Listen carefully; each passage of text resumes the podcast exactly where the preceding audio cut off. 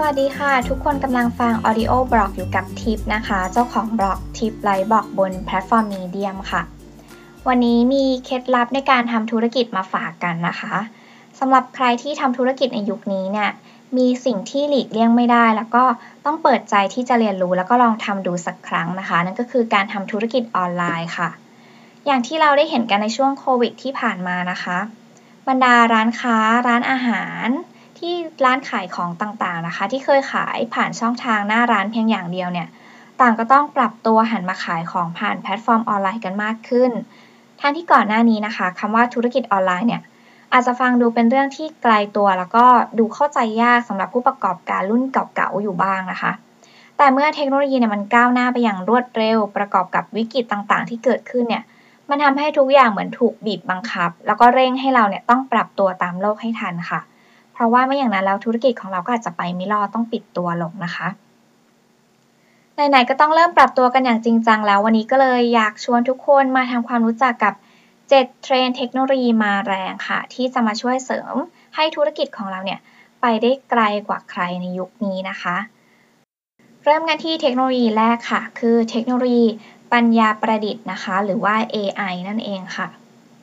AI ในยุคนี้เนี่ยถือได้ว่าเป็น new normal สำหรับภาคธุรกิจออนไลน์เลยก็ว่าได้นะคะ เพราะว่าจากข้อมูลรายงานคาดการรายได้ของตลาด AI ทั่วโลก ในปี 2025 หรือว่าในอีก 5 ปีข้างหน้าเนี่ยค่ะ จะเติบโตสูงถึง 126พันล้านเหรียญสหรัฐ ซึ่งถือว่าสูงมากนะคะ ทุกวันนี้ AI เนี่ยถูกนำมาใช้แทนส่วนงานที่เป็นการตัดสินใจแบบมีรูปแบบที่ค่อนข้างตายตัว แล้วก็เป็นการเเรียนแบบการทำงานของสติปัญญาของมนุษย์นะคะ ยกตัวอย่างการนำ AI มาใช้นะคะ ก็อย่างเช่นแชทบอทของธนาคารกสิกรไทยที่ชื่อขุนทองอะคะ่ะ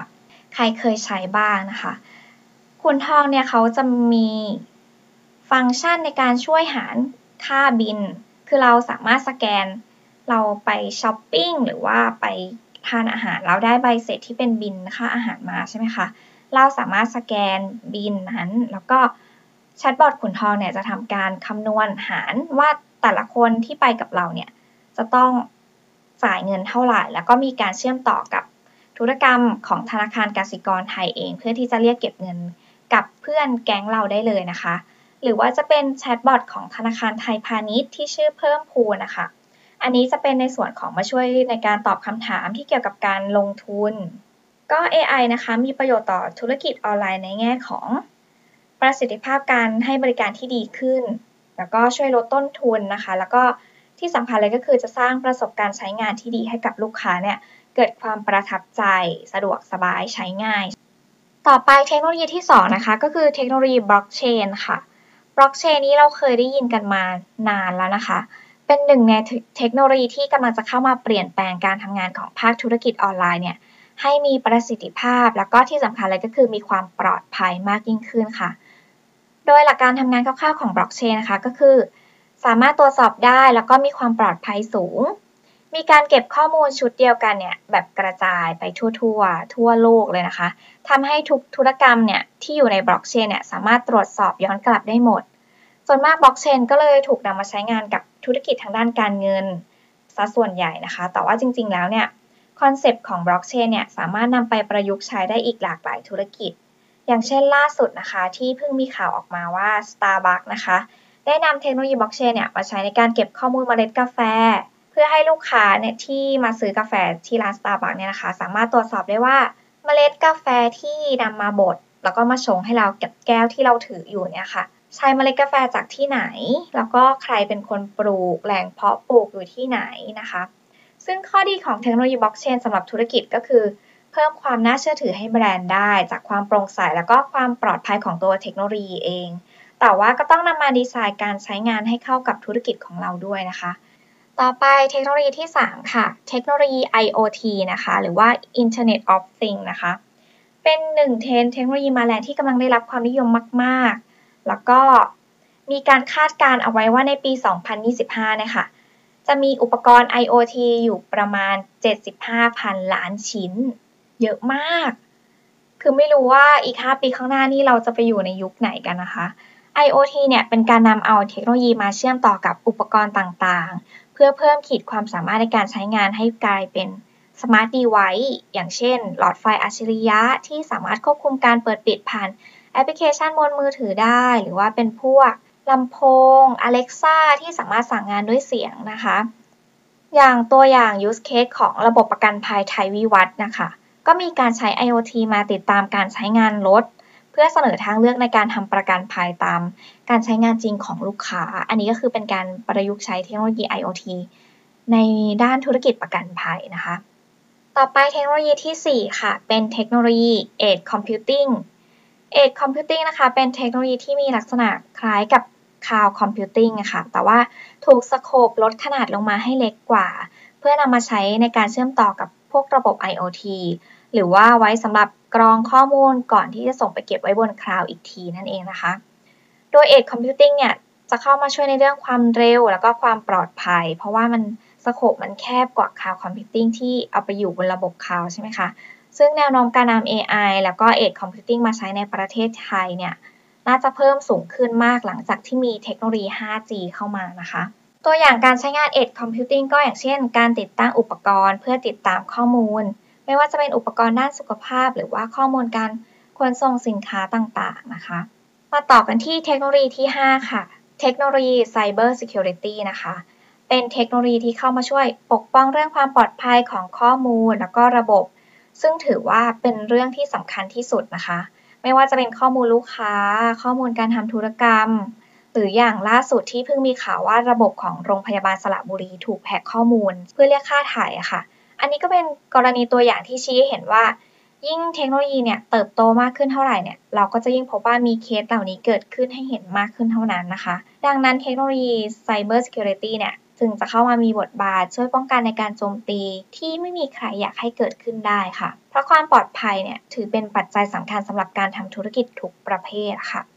เทคโนโลยีที่ 6 นะคะ อันนี้น่าจะคุ้นคุ้นหูกันดีเลยแหละ คือเทคโนโลยี Big Data ค่ะ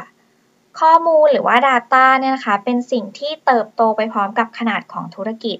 ยิ่งธุรกิจของเรามีปริมาณการใช้งานมากเท่าไหร่นะคะ เราก็จะยิ่งมีข้อมูลที่สามารถนำมาต่อยอด เพิ่มมูลค่าให้กับธุรกิจของเรามากขึ้นเท่านั้นนะคะ ปัจจุบันเนี่ยมีการนำ Big Data มาวิเคราะห์ แล้วก็สร้างโอกาสในการทำธุรกิจให้เห็นกันเยอะมาก อย่างเช่นแอปพลิเคชัน SCB Easy ของธนาคารไทยพาณิชย์นะคะ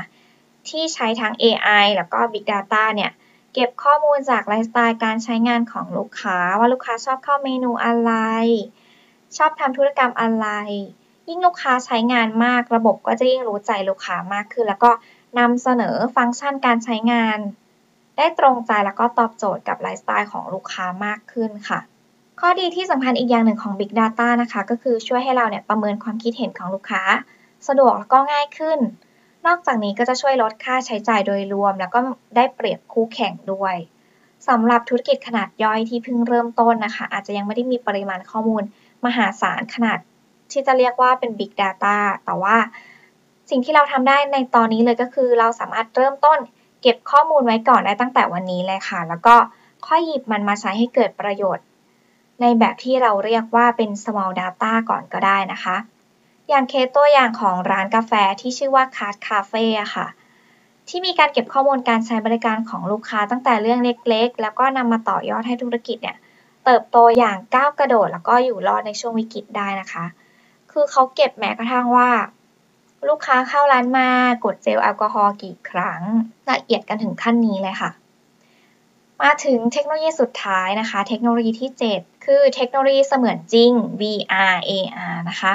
Virtual Reality แล้วก็ Augmented Reality ซึ่ง 2 ตัวนี้เนี่ย ถือว่ายังมีปริมาณการนำมาใช้งานจริงที่ไม่มากนักนะคะ แต่ว่าถ้าธุรกิจไหนทำได้เนี่ย ก็จะได้เปรียบในเรื่องของการเปิดประสบการณ์ใหม่ๆให้ลูกค้า เพิ่มการโต้ตอบแล้วก็การมีส่วนร่วมของลูกค้ามากขึ้น เหมือนสร้างความว้าวให้ลูกค้าในอีก